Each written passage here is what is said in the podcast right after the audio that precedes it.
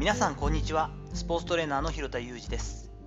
アスリートスポーツ現場でトレーニング指導をしたりスポーツ施設や現場のディレクションをしたりトレーニングやトレーナーの働き方について情報発信をしたりしています。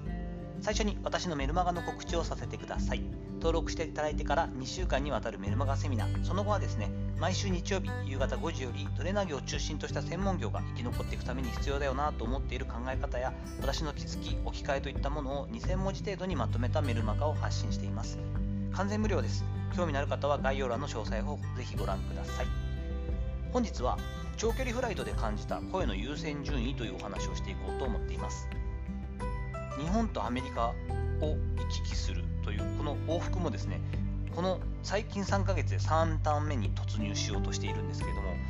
えー、日本からアメリカは大体11時間ぐらいですよね。そして帰るときに関して言うと13時間ぐらいかかかるのでどうやって過ごすのかっていうのは結構鍵になりますし体の疲れ方も変わってくるんですよね。まちょっと今後試したいなっていうのはわざとこう睡眠もっと睡眠不足にしといてとか睡眠導入剤、ね、弱いもの市販で売ってるようなものを買っといてそれを使って眠るというのが一手かなとは思うんですけれどもちょっとねいつも使わないものとかで胃腸のこう負担とかも考えるとなんか怖いなと思ってまだ試してないんですね。なので、まあ、もっぱら寝ることを心がけつつもですね、オーディオブックであったり、Kindle 本が大事になってきて、まあ、有料ですからダウンロードも基本的にはそのエコノミーでいくとね、なので、前もってダウンロードしておいてっていう感じになるんですけれども、気づいたことがいくつかあるんですね。えっと、照明を落とされている、皆さんが寝ている時間に読むときはもう当然なんですが、そうでないときでもですね、機内で Kindle 本を読むときには明るさ設定を普段より相当落とすんですよね。なんか目がすごくしんどい感じがするんです。あのきつい、その最高が。そして音声配信もオーディオブック自分でダウンロードしたものいくつかあったとしてもですね、聞くのがなんとなく内容よりもですね、女性の声のオーディオブックを優先的に聞いてるなということに全然無意識だったんですけど気がついたんですよね。なんとなくこうどういうセオリーかというかわかんないですけど弱っている体でインフルエンザとかにかかっちゃった時とかってこう私はすごいカフェイン中毒でコーヒー大好きなんですけど大好きなコーヒーも飲めなくなるんですよね。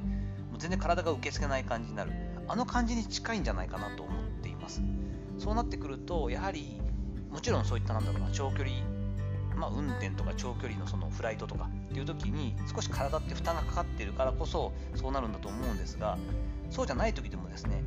男性私はもう性別で言うと男性なら仕方ないのであの軽めで威圧感のない声での音声配信を心がけるっていうのは大事だよなっていうのを自分の経験を持って改めて感じたりしました